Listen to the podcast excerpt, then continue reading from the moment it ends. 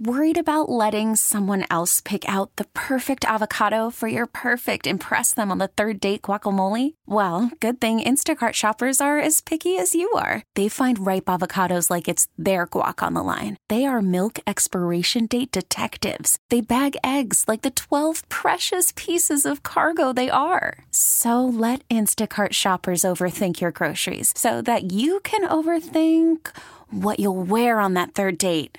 Download the Instacart app to get free delivery on your first three orders while supplies last. Minimum $10 per order, additional term supply.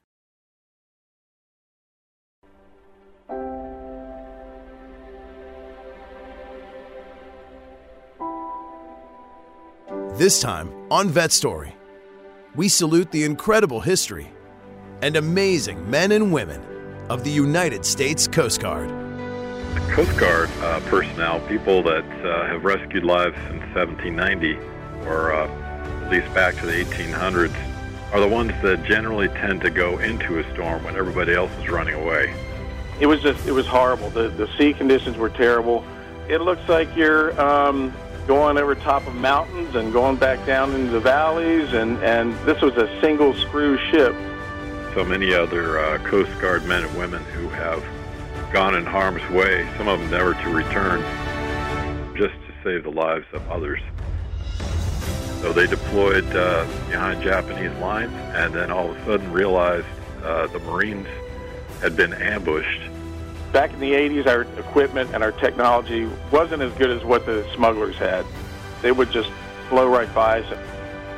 And as a rearguard action, Munro actually covered the uh, the last boats as they were leaving with uh, machine gun fire from his landing craft. When you have the intimidation of a large cutter coming alongside, and you have a helicopter, and they're shooting your engine block out. There was a quote back in the day when uh, they, they used these surf boats, you have to go out, but you don't have to come back. It's pretty much game over once that happens.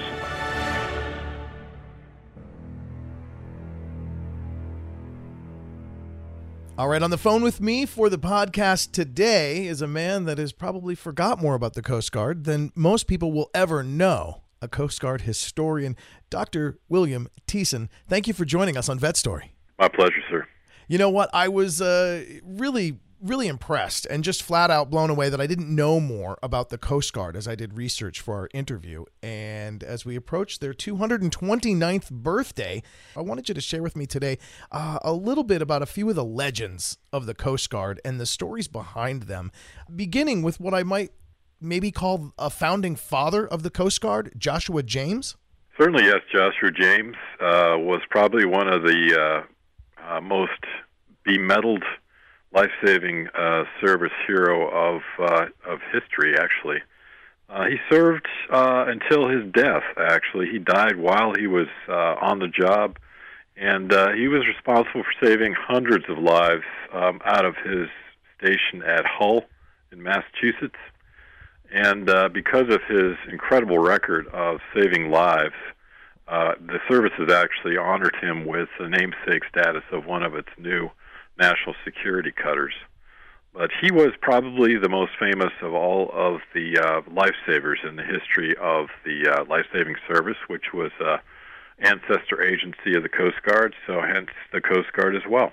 Getting to the 1800s, then, when Joshua James was up there on the Cape of Massachusetts, there, and uh, looking at the seas. I don't know if he would have had the accent or not. Um, if they pronounced the, if sure. they had the Oz back then, but he was guarding the guarding the ports and the, the waters around Boston, mm-hmm. and he had a really interesting start to his inspiration for saving lives. Um, share with me that a young boy on the beach watching his mother. Yeah, it's it's really a sad story that uh, his uh, family was involved in in this uh, aspect of the uh, history of the service. But uh, having uh, lost family members, uh, Joshua James was motivated to to become the uh, the rescuer that he was, and he devoted the rest of his life to uh, saving those who were imperiled on the oceans. And that occurred frequently there in his home location because many of the ships that were destined for Boston passed by his uh, life-saving station. So with foul weather of various kinds, uh, he and his crew would go out and uh, save lives frequently every year. So uh, he had established quite a record from the Hull station. Yeah, and specifically going from the moment I was referring to there, where uh, sadly his mother perished, uh, uh drowning right. off the coast, and, and and as a young boy he he saw that. He then dedicated yep. his life to life saving. Uh, by his early twenties, he'd already saved many people and was awarded a medal. Talk to me about that era of his life. Well, in, at that time in his life, uh, he actually was a member of the Massachusetts Humane Society, which was uh, a, a kind of a precursor to the life saving service. And what was happening was that um, more and more immigrants were coming to the United States on ships of less than seaworthy condition. Uh, as you're probably well aware, Europeans were flocking to the U.S. Uh, in the early 1800s all the way up through uh, the Civil War. And many of these ships, uh, when they got to the shoreline, were unable to uh, uh, to actually navigate through the waters without going aground. So hundreds were losing their lives on American seashores. So as a result, lifesavers like uh, Joshua James had a whole lot of business, and eventually Congress decided to step in because too many lives were being lost, and the newspapers were showing on their front pages all of the carnage that was taking place. So as a result, uh, people like Joshua James and others who were in life-saving service starting in the 1870s and, and on uh, became great heroes and uh, receiving the gold life-saving medal just like Joshua James did. Many of them down in North Carolina, for example, uh, hmm. became big heroes um, all the way up to Massachusetts. So gold life-saving medals were doled out uh, pretty frequently just because there were so many great heroic rescues that took place, and they continue on today, of course, uh, with the modern Coast Guard. Hmm. Now he goes down in Coast Guard history as attending to one of the biggest rescues and really making a huge impact with with one specific mission. Talk to me about the Great Storm uh, in the 1880s. So he took he was uh, involved with uh, actually numerous rescues, I believe, during that storm.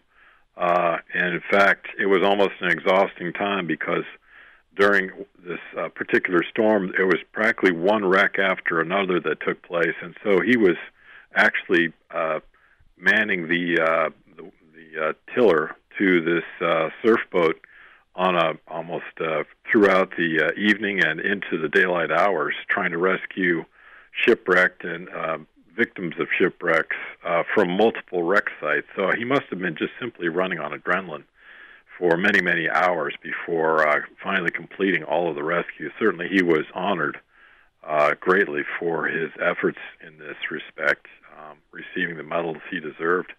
And uh, to be honest with you, he served not only in that rescue, but he continued on into his 70s, and uh, he died just uh, stepping off uh, the surf boat. Uh, and I think the last term he said was, "The tide is ebbing." and stepped off a surfboat after a practice run and and uh, passed out and died right there on the uh, on the beach.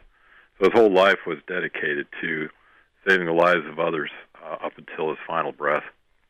Mm, very poetic, as if to say the tide is ebbing in his final breath, as if like maybe saying he's also going out with the tide. Precisely. Wow, wonderful. Yep share with me totals. You know, I've I've heard uh, folklore say that he's the man that saved a thousand souls. Yeah, I believe the the figure is is probably somewhere between 500 and a thousand. Uh, I'm not sure that they ever have uh, completely totaled up the uh, statistics for his record, um, but certainly there are uh, hundreds and hundreds of victims that owed their lives to him, and of course that equates to probably hundreds of thousands of descendants that are alive today because of his uh, rescue efforts. And uh, he's, like I said, he's he was probably the best known. Uh, in fact, I'm sure he is the best known of uh, our heroic lifesavers. But uh, not to discount the efforts of so many other uh, Coast Guard men and women who have gone in harm's way, some of them never to return, just to save the lives of others and uh, probably should not uh, forget those who have have uh, tried to uh, help out those who are in peril on the high seas or in the surf to uh, to try to save their lives. Indeed. And it's something I've been lucky enough to witness. Uh, of course, I was in the Navy, and I recall being somewhere in the Northeast. I mean, I, I, believe we were slated to be near Halifax, Nova Scotia, but I suppose we were closer to the States. But uh, huge seas coming up, and I'm on a massive aircraft carrier. So I'm looking sure. down at the open ocean Right. And seeing what I have never forgotten uh, the size waves, just the chasms that opened up in the ocean. And I mean, literally, it looked like 10 story buildings. Mm-hmm. I mean, just so huge. And of course, we got a call that there was a ship in distress and uh, dispatched our SAR rescue swimmers. And I believe it was a, a joint operation with the Coast Guard who actually went in and save the people. I've never forgotten what that must be like to take a helicopter and drop in right. to those angry seas facing huge waves and be able to successfully pull someone out and get him back up to the chopper. But when I think about Joshua James, I think about doing this. Uh, you know, uh, several hundred yards offshore, but without any technology. W- what was he using? You say surf boats. Uh, what would have the chore or the task been like in the 1800s to get a ship or to rescue victims that had run aground on a sandbar or something like that? Uh, so one thing I'd like to point out before I get started on that is that uh, Coast Guard personnel, people that have rescued lives since 1790 or at least back to the 1800s, are the ones that generally tend to go into a storm when everybody else is running away. And that's the case today as well. Uh, Coast Guard personnel risk their lives, they go in harm's way to save others when it usually people are trying to get out of the storm; they're going into it. Oh yeah, that, yeah. That's precisely what James was doing when he was saving these lives. But he would be on board uh, typically a surf boat, which was launched into the uh, the raging and roiling surf uh, on the beach. Uh, and it was an oar-powered boat at the time. They had no uh, motors uh, involved. It was all strictly uh, by hand and and uh, and sheer grit and muscle a lot of times the surf, when they were launching into uh, the surf, would be so horrendous that these boats, which measured in length probably 20 feet or or slightly longer, would be launched up in the air and back to the beach, and they'd have to repeat the effort over and over again until they finally could get it to uh, to go through the surf. So this was no uh, easy feat to try to launch these boats into the water certainly they were a little bit safer after they got out of the surf line because the breakers wouldn't be flipping the boat over. But it was very harrowing, uh, and in fact, uh, there was a quote back in the day when uh, they used these surf boats that uh, one of the keepers mentioned to a crew member is that you have to go out, but you don't have to come back. And that used to be the unofficial motto. Today it's not used because uh, today we have much safer uh, technology.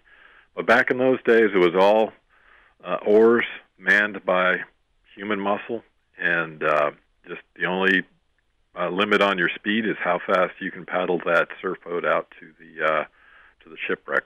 Mm, amazing! And how many crew on one of those surf boats? Uh, there were at least six, but typically eight. And you also have a, uh, a steersman in the uh, in the aft, and he is generally the keeper uh, who's in charge of the uh, the boat, and he would maneuver the boat. And generally, he was the most experienced of the uh, crew members on board, so he knew how to handle a boat. But of course, the uh, people that were the surfmen on board that were handling the oars were also expert uh, watermen and knew how to maneuver uh, boats in the surf. And that's something that the Coast Guard's been known for throughout its history is small craft handling uh, boats in shallow water and in surf and that's in wartime and peacetime, actually. Right on. And of course, uh, he continued to serve, was a keeper uh, up until his 70s, and like you'd mentioned, yep. uh, dedicated life to the sea, and even even after being what 60, 70 years old, uh, mm-hmm. took his last breath after a training mission, coming aground, coming ashore on the beach, yep. and spoke the fateful words, "The tide is ebbing." Certainly a legend. Uh, fast forward a few years, of course, into uh, the 1900s, and we are uh, looking at another incredible sacrifice, another incredible Coast Guard hero, and that is a signalman, uh, Douglas Munro. Share with me the story of his life and uh, why he's recognized as one of the heroes of Guadalcanal. So, uh, just a pre preliminary here. The Guadalcanal was one of the most honored Coast Guard military operations in its history, and there were many, many Coast Guardsmen who were honored with uh, Silver Stars, Navy Crosses, uh, Purple Hearts, all the rest, Navy commendations. But uh, Douglas Munro stands out as the the uh, highest uh, honored uh, man in that uh, campaign, Coast Guardsman. He started out as a, uh, a radioman in the late 1930s, uh, enlisted prior to World War II, but um, rose through the ranks really quickly. He went from uh, basically your seaman recruit to a uh, first class in just a few years. So it's really a uh, uh, a recognition of the leadership that he provided for others. He was really uh, uh, uh, embodiment of the Coast Guard's core values, which are honor, respect, and devotion to duty. He really was uh, lived up to those, perhaps more than any other uh, in his uh, unit. Anyway, he was assigned to the uh, landings in um, Guadalcanal. And uh, what the uh, Coast Guard tended to do at Guadalcanal was to operate small craft to help the Marines. They would serve side by side, ensuring that uh, the Marines had uh, reconnaissance behind enemy lines using boats. Hmm. Uh, they would also deploy the Marines in uh, amphibious landings, but they'd also retrieve the Marines should they uh, uh, get in trouble. And so during one particular operation uh, at Point Cruz, which is on the shoreline at Guadalcanal, uh, I don't know if you're familiar with Chesty Puller, but he's a pretty famous uh, Marine. Oh, yes, sir. Who went on to become a Marine general. Well, it was his regiment that uh, went behind enemy lines. They were deployed on uh, watercraft that were operated by the Coast Guard, and um, even though he was a signalman, uh, Doug Munro was such a great leader. He was also uh, in charge of the flotilla that deployed uh, Puller's regiment on the shoreline. So they deployed uh, uh, Puller's regiment uh, be- behind Japanese lines, and then all of a sudden realized uh, the Marines had been ambushed and were being were expected by the Japanese. As a result, they were incurring heavy casualties. Mm. Radioed to their command that they needed to be uh, retrieved, and so um, Signalman uh, Munro immediately volunteered to lead that flotilla back to retrieve them, which he did successfully uh, retrieving all of the uh, Marines, including the wounded, off the beaches. And as a rearguard action, Munro actually covered the uh, the last boats as they were leaving with uh, machine gun fire from his landing craft, and he was uh, killed by sniper fire as he was doing that. So he was actually recommended for the Medal of Honor by uh, the Marines for his heroic efforts there and it was uh, later bestowed on him posthumously to his his family, the Munro family. That's amazing. So he delivers the Marines to make the strike. Well, first, let me back up. They're in the Pacific Theater, which is Correct. which is the first thing I was surprised at. You know, I always thought the Navy and the Marines have this kind of symbiotic relationship where we travel and we take them everywhere they need to go. Uh, World War II, we we actually brought Coast Guard cutters with us all the way to the far islands of the Pacific to begin the campaign, which would eventually turn the tide of World War II. You have to remember that the Coast Guard had a quarter million personnel that served in World War II operating vessels and whatnot. And I mentioned before that the Coast Guard's expertise is small craft, surf operations, and that sort of thing. So during 1942 and 43, many of the landing craft and small craft that were operated uh, for the Navy were actually operated by Coast Guard personnel. Hmm. Okay. Okay. All right. So that sort of puts it into perspective. But then again, he's taking the Marines to Guadalcanal, which was one of the first battles of the Pacific, right? I mean, that was on our march through the islands to get us closer to Japan. Well, you uh, have to remember that is the first amphibious operation uh, conducted by the U.S. in World War II. It was really a oh, it was the first. Oh, oh okay, yeah. okay. It was really a laboratory for experimenting on different uh, landings and, and uh, amphibious operations leading up to other more. Well, Guadalcanal was quite famous, but other ones uh, like D-Day became perhaps even more famous. But it was Guadalcanal that started it all. So they were testing our abilities to take a beach, testing our abilities to take an island via the surf, and of course, Coast Guard's there. Uh, he brings the Marines to the island, and then when you say uh, as they required extraction, he goes back. He volunteers for that mission. Um, at the final moment where he really, really showed just this incredible courage, he was was he manning the boat that was taking the Marines away, or did he surrender him or give up himself by taking a position in another boat with a 50 cal and just began firing at the enemies on the beach in order to give fire for the Marines to get out?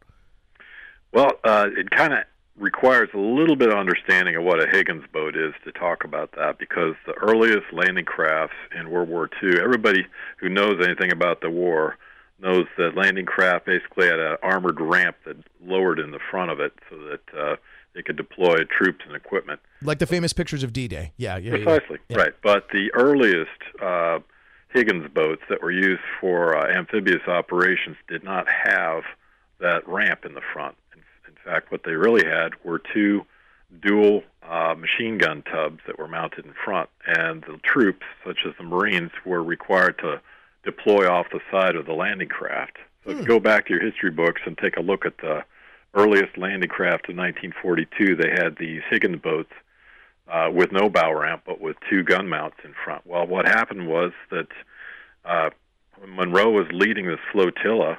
Uh, he and another uh, crew member were manning the uh, 30 caliber Lewis machine guns in front of the uh, Higgins boat. And when the uh, Marines were being uh, redeployed and taken off the beach, he, uh, with this machine gun uh, equipped Higgins boat, was providing covering fire. So he was one of the last. His was one of the last landing craft to leave because they were basically a a floating uh, machine gun mount to uh, cover the retreat. And just facing fire from the beach, facing enemy gunfire, he he rather than trying to turn and take the troops and get them out of there as quick as he could, decided to give up himself and fire back. And that's, of course, when he made the ultimate sacrifice. Wow. Amazing. Uh, let's talk about another fighter. Uh, not necessarily a war fighter in combat per se, but a fighter for justice, a fighter for equal rights. Dr. Olivia Hooker plays an important part in Coast Guard history. Share with me her incredible story. So, um, Dr. Hooker, um, actually, uh, you have to go back before she actually became a, a, uh, a spar in the Coast Guard. She actually uh, lived in Tulsa during the Tulsa race riot. She was actually the last surviving person uh, when she passed away here just uh, last year of that tragic event in Oklahoma. Her family moved away from Oklahoma and moved to Ohio if I could, real quick, I'll just stop you there and just just note that yeah, the race riots at Tulsa, uh, 1920s, right. um, were a period in time. It's very dark in our history, and we don't hear much about it. Uh, right. But it should be noted that that racial division was so large in the 20s sure. that at one point in time, uh, there was uh, some sort of some sort of crime that had happened. An African American had been incarcerated, and people had thought that the crime was so vicious that the whites of Tulsa turned on the blacks, went into uh, what was arguably a very successful part of Tulsa, and just started looting and burning African Americans' homes. And Klansmen went into the neighborhoods and searched, you know, for African American citizens. And it was just a horrible incident where lives were lost. Um, uh, Dr. Hooker, as a little girl, hid so that she could escape the persecution and escape these Klansmen. Mm-hmm. And eventually, as you noted, there's yeah, they moved to Ohio, and then you know she grew up with this kind of uh, experience, you know, deeply defining her personality and deeply defining who she was. Uh, share with me then, of course, how she gets involved with the military and the Coast Guard. So she uh, she finishes up a degree at the Ohio State University, and she gets a job as a teacher in uh, Columbus, and she just is teaching there for several years, um, and is really a um, almost in her middle age by the time World War II rolls around. She decides that she wants to do her part to serve uh, her country, and so she um, enlists in the uh, the Coast Guard, and she is one of five African American women who enlist and become what they call SPARS, uh, which was the uh, Coast Guard's Women's Re- Reserve, kind of like the WACs and the Waves mm-hmm. for mm-hmm. um, the other services. And so she uh, trains and becomes a yeoman, and she processes the papers for all the personnel uh, associated with District 1 in Boston. And you have to remember that uh, up through World War II, the, the military was segregated. And so um, African Americans, other minorities, were relegated to non-authority positions um, in in the officer and enlisted ranks. And it wasn't until the war that there were efforts to try to desegregate um, the military. And the Coast Guard, of course, led those uh, efforts, uh, which ultimately resulted in uh, the desegregation of the military right after the war by Harry Truman. But uh, so Olivia Hooker had to deal with uh, institutionalized segregation, uh, but she succeeded becoming a, uh, a, a yeoman, and uh, so she was responsible in large part for processing out a lot of the uh, service members coming back from uh, European theater, from uh, the war in the Pacific, and uh, a lot of these service members had stories to tell. She uh, indicated how much it really affected her to uh, to help these uh, service members get back home and deal with PTSD and a lot of the issues that they had when they came back home. Yeah, which is kind of uh, shown in and really reflected in what she went on to do after becoming a member of the Coast Guard and an actual petty officer in the Coast Guard. She went on to get a PhD in psychiatry and I, I guess I would imagine uh, that was probably inspired and useful as she helped people deal with PTSD, although we didn't even call it that back then. But, you know, through using psychiatry and really achieving a PhD at a time when hardly any African Americans were even allowed to be in college. Precisely. She was a trailblazer. Not, not only was she the first African American woman to don a Coast Guard uniform, but she also uh, really broke color barriers after the service in her uh, her chosen field. She became a professor at, at uh, University, and she didn't retire until she was 87 years old.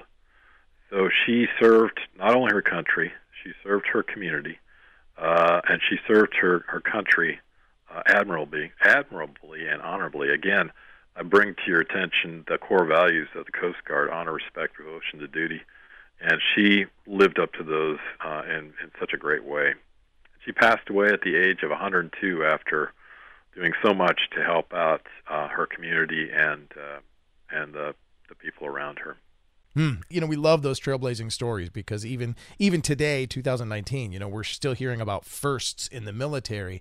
Uh, but to be one of the firsts is not only a testament to the great work of Dr. Hooker, but uh, how the Coast Guard was progressive in that respect uh, decades mm-hmm. before the rest of the services. So um, yep. another great moment to be a Coastie. Uh, Dr. Thiesen, man, I really appreciate going through the history of the Coast Guard with you, and I thank you very much. Just bravo, shipmate. Job well done. Thank you very much. I appreciate it. Now, as we just heard from the Coast Guard historian, Dr. Thiesen, and we heard about the epic history and the all stars of the Coast Guard, it dawned on me that there's a family friend that I happen to have that spent his entire career with the Coast Guard. Retired Coast Guard Lieutenant Commander John Hartlove from North Carolina. He's on the phone with me now. And John, welcome. Hey, Phil. How are you? I'm good, man. I'm good. And you know what? I, I've been doing all this Coast Guard research. And as you know, I'm a Navy guy.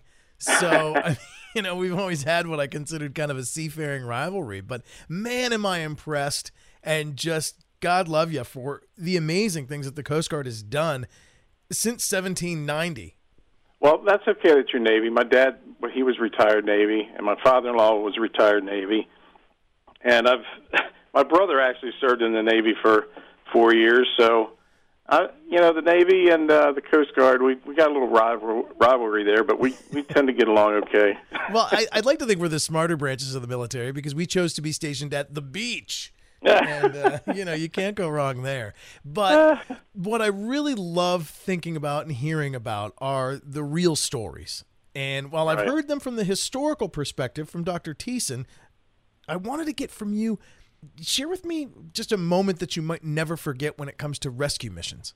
Well, um, one rescue mission that comes to mind um, when I was on my first cutter. I served on six different cutters. I did 16 years at sea there was uh, one case that we had. We were uh, 200 miles off the coast of Montauk, New York, and uh, there was a uh, a vessel trying to make the trip from New York to Bermuda, and their fuel tanks became contaminated. And we were called to go out there and get them, and it was a terrible gale blowing during that time. And we get a couple hundred miles, a couple hundred miles offshore, and seas are 30 foot, and we were just getting pounded out there. And the the vessel was disabled. We needed to get the people off. It was too rough to get small boats in the water to go over and pick them up. We ended up the next day calling helicopters out to pluck them off the boat. Our chief bosun mate had gone over there, broken his arm trying to help. Um, it was just it was horrible. The the sea conditions were terrible, um, so bad that they had to fly helicopters out to pull the people off, and uh, that was one that really sticks in my mind because it was probably some of the worst sea conditions I remember. And this ship is only 205 feet long, so you're just a speck out there when the sea conditions are like that. Yeah, so talk to that, me about that a little bit. I mean, that, to me, that sounds like a pretty big boat, but of course, having been in the Navy, I know ships, you know, are you know a thousand feet long. feet long. So, yeah. um, what what does a thirty foot sea look like to a two hundred and f- some foot boat? Like it looks like it looks like you're um, going over top of mountains and going back down into the valleys, and and this was a single screw ship.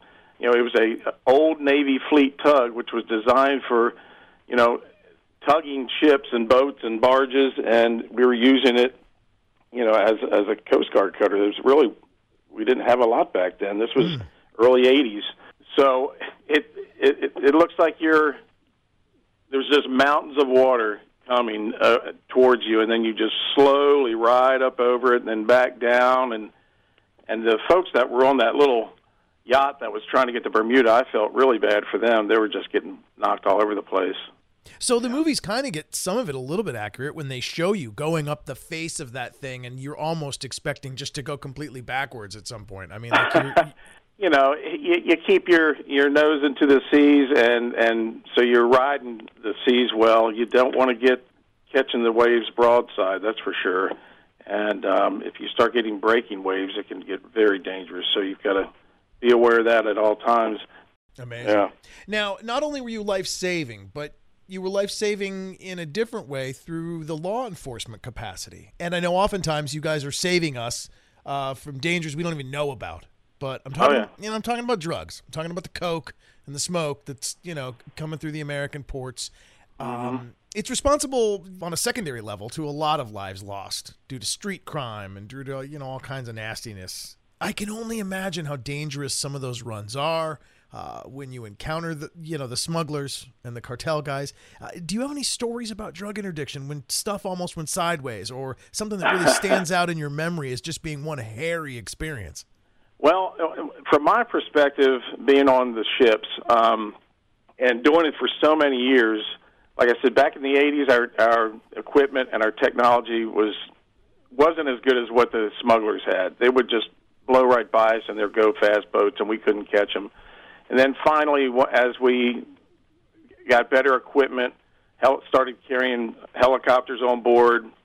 The helicopters were armed with 50 cal snipers. Um, we could launch a helicopter, get alongside these these go fast boats that would be running between South America, Dominican Republic, uh, you know, all the Caribbean countries there. We could cut them off, and they could effectively shoot their engine blocks out with a nice 50 cal round through the engine block and stop them dead in their tracks, and we could get them. Um, we also worked closely with the Navy. They had P-3 Orions up above searching for us at all times, and DEA they worked closely with us, um, doing all kinds of little secret things to to help us pin, pinpoint where these guys were and catch them. Now, now, when you went alongside though, like when you finally did get one, or as the technology kept up and you know the war on drugs in the '80s ramped up, what was that moment like? I mean, you guys, you, you guys had to fear that any moment they could pop up out of below deck there, out of the hull, and they could well, just start shooting back at you guys, right? Because they didn't want to give up their coke, they didn't want to give well, up their ship. When you have the intimidation of a large cutter coming alongside, and you have a helicopter, and they're shooting your engine block out, it's pretty much game over once that happens. Um, now, I was a, a federal boarding officer for many years at a small boat station Clearwater in Florida and I did a seven-year combined tour there. I did two different tours there, and um, that was a SAR station, but we did a lot of law enforcement. And um, you'd be surprised, you know, how the drugs close to home can get in into ports, and so we'd have to stop drugs from getting in into the U.S. close to home. A lot of that takes place, and people don't realize it. But um, you're right. You know, we would do fishery patrols where you board fishing boats, and you you never knew who was on board. Um, but there's techniques when you when you go alongside and you board the vessel, and once you get on board, you find their weapons. You get the crew in one one place on the boat. You get ask them where their weapons are. You locate them, and then you basically remove them from where they're used to them being. You hide them so they're not a threat anymore. And when you come on with you know four, five, six boarding officers, they're not going to mess around. Uh, mm. Most most times, by the time you get on board, they're uh, they're pretty compliant. There are times when they're not, but you know it doesn't last long. yeah, no doubt, man, no doubt. Um, what's the most amount of drugs you've ever seen? Let's talk coke. What's the most amount that you've ever seen busted at once? Oh gosh, you know I I I don't have the numbers off the top of my head, but I I will say this: over the years of doing it, each bust was bigger and bigger and bigger. And, and what was really alarming was some of the more recent ones I did before I retired from the Coast Guard. Um, there was heroin mixed in with the cocaine. Like you'd you'd get tons and tons of cocaine, and alongside that, there would be packages of heroin which we hadn't seen before for many years. And years ago, it was more marijuana than anything. But uh, you start seeing heroin coming in. That was really concerning. I remember that specifically. Um, but we would get extremely large busts. I mean, there sometimes there was there were tankers that were carrying it on board. Uh, it's very hard to locate sometimes.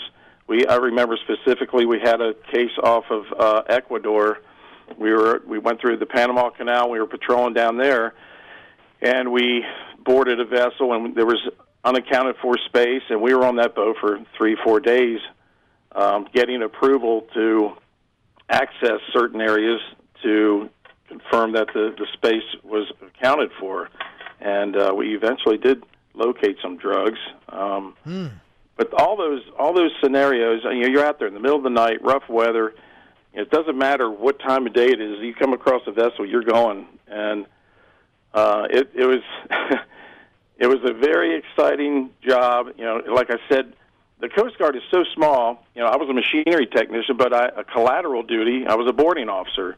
So not only did I have to do my regular duties, but in addition to that, uh, you know, standing my watches and, and everything, I had to be ready to be a boat engineer or or be a boarding officer or part of the, the boarding crew to uh, enforce all federal laws and regs. It was it was mm. there's never a dull moment. I'll put it that way.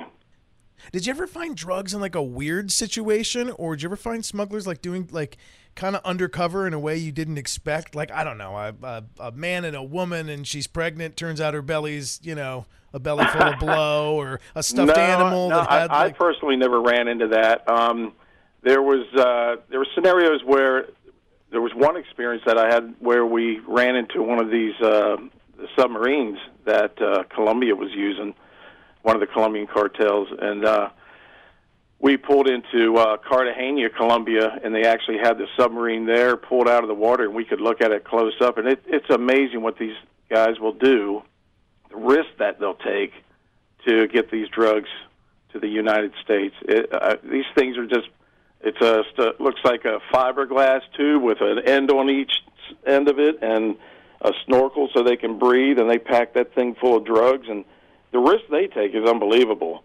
Talk to me about those things because I know that we just saw the viral video that was out of the Coastie that jumps from the fast on boat top. onto the top of it and is like banging on the hatch while this thing's speeding through the water. I mean, one of the coolest, greatest moments I've seen since the television show Miami Vice. Yeah. But um, open up.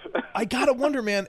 Inside those, you've been up close and personal with one of those semi-submersibles. I mean, they're not full submarines because I know they don't go fully underwater, but. Right the risk that the crew that the drug smugglers are taking i mean it's almost insane right? Because couldn't it they is. couldn't they die just well, trying to get from the island to florida? I mean just traveling 30 40 miles in that thing. Could they die just trying to make the trek?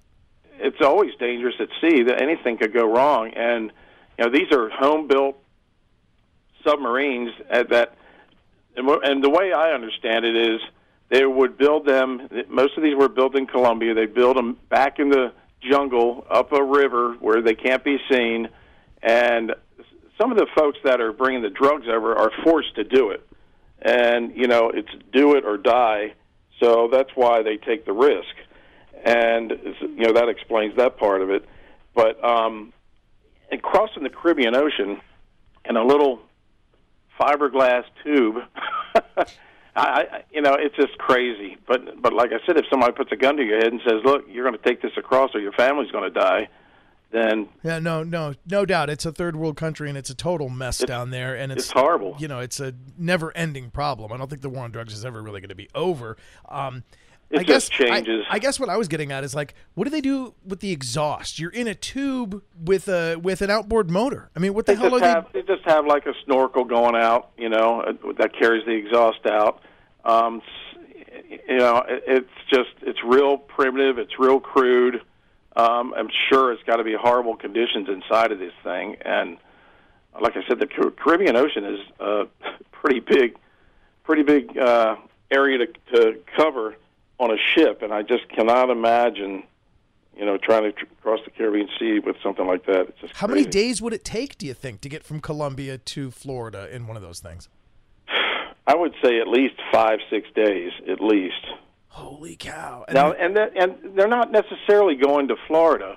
Uh, a lot of times they'll they'll leave, and there may be a vessel that meets them halfway across to refuel them. Uh, that happens a lot with these go fast boats. Mm. They'll meet them partially, you know, and we've come across those boats, and they're they got all these drums of fuel, and they're saying that they're telling us that they're out there fishing. When you ask them what they're doing, and it's you know one guy with a fishing pole, and you're like, you're all the way out here in the middle of the ocean, and and you got you got 200 gallons of fuel, and you had one fishing pole. Yeah. So, and but a lot of a lot of times they're just trying to get it from point A to point B, and then it hits another vessel, and it goes from there to another one. You know, and, and they're they're uh, very creative. You know, whatever whatever they end up getting caught with, they shift to something else. Um, so, I mean, I guess the, the sad thing is there's such a demand in our country. They'll do anything to get it over there. Yeah. And that's really what we need to stop is the demand for it. Yeah, no doubt, no doubt there. Um, just on a final note, a lot of us vacation down there, or we go on cruises, or we travel to the Caribbean, we go to the Bahamas. As I look out over the Caribbean from my hotel room balcony, or from the sh- from the cruise ship I'm on, or or from the beach there, and as I look out over that great ocean, just how many boats are carrying drugs? Do you think? I mean, like you've you've been out there. Is it a huge percentage of the ship traffic out there or the boat traffic is up to no good? I mean, are we? No, no, no. It's it's not it's not a huge percentage, um, and it's very it's very orchestrated when they when it is being done. Um, but no, they, I mean the the amount of vessels that are out there all the time um, doing regular merchant type work in comparison to the the folks that are running drugs is uh, you know it, it, there's a huge disparity between the two. Mm. I would say it's a small, a pretty small portion of the of the vessels out there that you're going to see if you're out there on a cruise ship. But you never know. I mean, you never know you're going to come across.